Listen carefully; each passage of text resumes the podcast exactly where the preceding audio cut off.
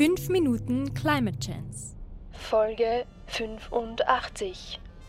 Sie verlassen jetzt das Holozän. Ah, verdammt, ich glaube, wir sind falsch abgebogen. Na, was hat sie gesagt? Hohle Zähne. Das Holozän. Das ist das Erdzeitalter, in dem wir uns seit etwa mm, 12.000 Jahren befinden. Und das bedeutet, Naja, GeologInnen können anhand der Gesteinsschichten beschreiben, wie sich die Erde seit ihrer Entstehung verändert hat. Die Geschichte der Erde teilen sie in sogenannte Erdzeitalter ein. Und das Erdzeitalter, in dem wir uns jetzt gerade befinden, ist eben das Holozän. Der Name bedeutet das ganz Neue. wow, sehr originell. Und das verlassen wir jetzt. Exakt. Herzlich willkommen im Anthropozän, dem menschengemachten Neuen. Anthropozän. Krass, haben sich durch uns Menschen sogar schon die Gesteinsschichten verändert? Es gibt zumindest viele Argumente, die für ein neues Erdzeitalter sprechen. Während des Holozäns war das Klima warm und stabil. Die Menschen konnten sich auf geregelte Jahreszeiten verlassen. Ah, voll. Das habe ich schon mal gehört. Das war dann der Grund, dass die Menschen sesshaft werden und Landwirtschaft betreiben konnten, oder? Exakt. Aber jetzt warte mal. Was hat das mit Gesteinsschichten zu tun? Naja, man versucht da eben jetzt herauszufinden, ob die Menschheit schon geologische Spuren hinterlassen hat. Denk mal an das ganze Plastik, die neuen chemischen Verbindungen, die in die Umwelt gelangen. Da gibt's ganz viele Beispiele.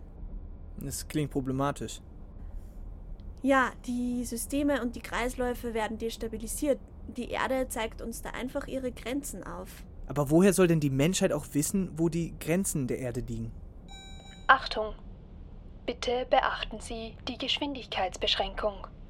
Vor etwa zehn Jahren wurde das erste Mal das Konzept der Planetary Boundaries vorgestellt, also der Grenzen des Planeten. Es gibt da neun kritische Prozesse, die das Erdsystem stabil halten. Der Mensch darf diese Prozesse nur bis zu einem gewissen Grad beeinflussen, ohne dass sie komplett aus dem Gleichgewicht geraten. Und diese sogenannten Planetary Boundaries sagen uns, wie nah wir schon an der Grenze zur Destabilisierung sind. Ah, warte mal. Sind das diese Kipppunkte? Ah, mm, nein, nicht ganz. Bei den Planetary Boundaries wollte man auf Nummer sicher gehen und sie lieber ein bisschen enger stecken als die Kipppunkte. Okay, und welche Prozesse sind das jetzt? Naja, also zunächst ja mal der Klimawandel, wo wir gerade noch nicht die Grenze überschritten haben. Die WissenschaftlerInnen benutzen für die Grenzen des Planeten ein Ampelsystem. Beim Klimawandel steht diese Ampel gerade auf Gelb. Ach echt? Ebenfalls im gelben Bereich ist die Landnutzung. Die Art, wie wir Boden nutzen, reguliert nämlich ganz viele Stoffkreisläufe, zum Beispiel den Kohlenstoffkreislauf. Mhm. Und leider gibt es auch schon Bereiche im roten Bereich, etwa bei der Biosphäre, also uns Lebewesen, und der Vielfalt der Arten. Da ist die Grenze wahrscheinlich sogar schon überschritten. Und bei den großen Stoffkreisläufen, dem Phosphor und dem Stickstoffkreislauf, Treibstoff. Bitte suchen Sie so bald wie möglich eine Tankstelle auf. Oh, weia. aber immerhin. Die anderen fünf Prozesse sind, zumindest global gesehen, noch im grünen Bereich. Die Luftverschmutzung der Atmosphäre, die Frischwassernutzung, die Versauerung der Ozeane, die Ozonschicht und Verschmutzung durch neuartige Stoffe wie Chemikalien. Alles im grünen Bereich. Ah, warte mal, da vorne links ist eine Tankstelle, da fahre ich ganz kurz ran. Aber ganz ehrlich, sowas kann man doch gar nicht gescheit messen, oder?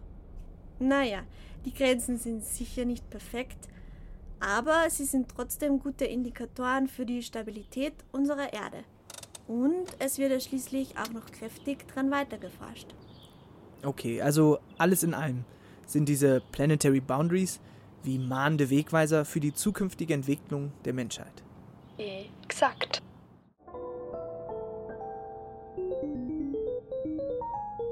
Redaktion Hanna Hofbauer.